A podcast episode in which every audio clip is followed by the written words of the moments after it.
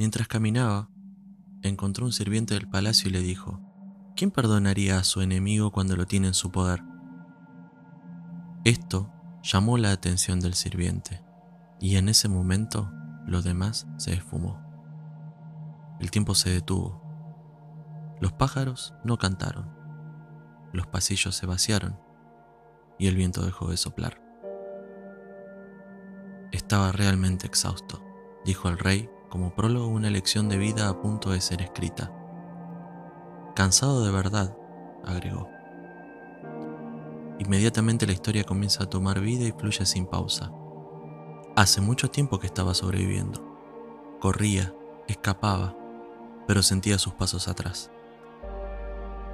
No importaba dónde me escondía, él siempre estaba cerca. Escuchaba el hierro de sus miles reclamando por mí constantemente, sus ojos observando cada paso que daba sin pestañear. Pero en ese momento, todo cambió.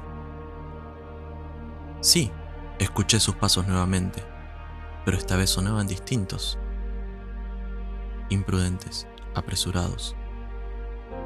Esperando escuchar al séquito, seguí observando, preparándome para lo peor. El reloj dejaba pasar un grano de arena a la vez. Esperaba al resto, pero luego comprendí que el acto demandaba soledad. Las voces detrás de mí comenzaron a sentirse cada vez más fuerte. Es tu oportunidad, decía una de ellas. Lo tienes en tu poder, agregaba otra. Él te lo entregó para que se cumpla la profecía, insistía una tercera. Mi instinto los escuchó, y cual depredador experto me acerqué sigilosamente hacia el rey. Corté una parte del manto, pero en ese instante todo cambió. La noche se hizo día la niebla se disipó y comprendió una lección eterna. No debo atacar el ungido del Señor, porque Él mismo lo ha elegido, que el Todopoderoso me libre de tal cosa. Armado de valor y aterrado a la vez, salí al encuentro del rey y de una vez por todas enfrenté mi destino. Postrado en tierra hice mi declaración e inmediatamente todos supieron quién era.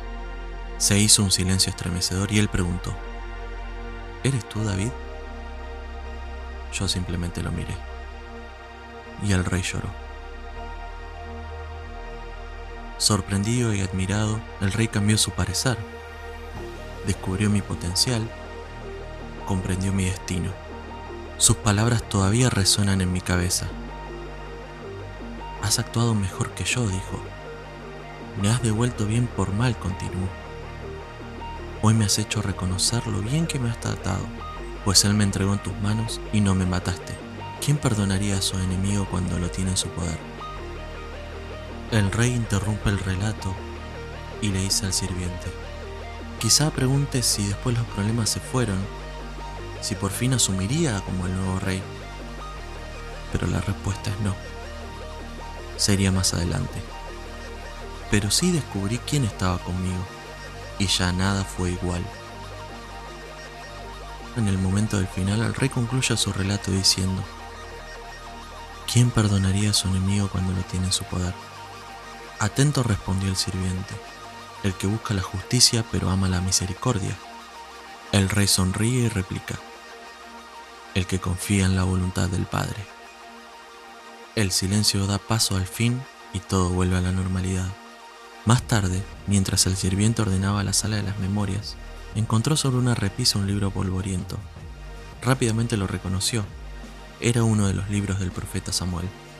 Inmediatamente comenzó a leerlo, se dio cuenta que era el primero, y llegando al capítulo 24, lo recordó como si él mismo lo hubiera vivido.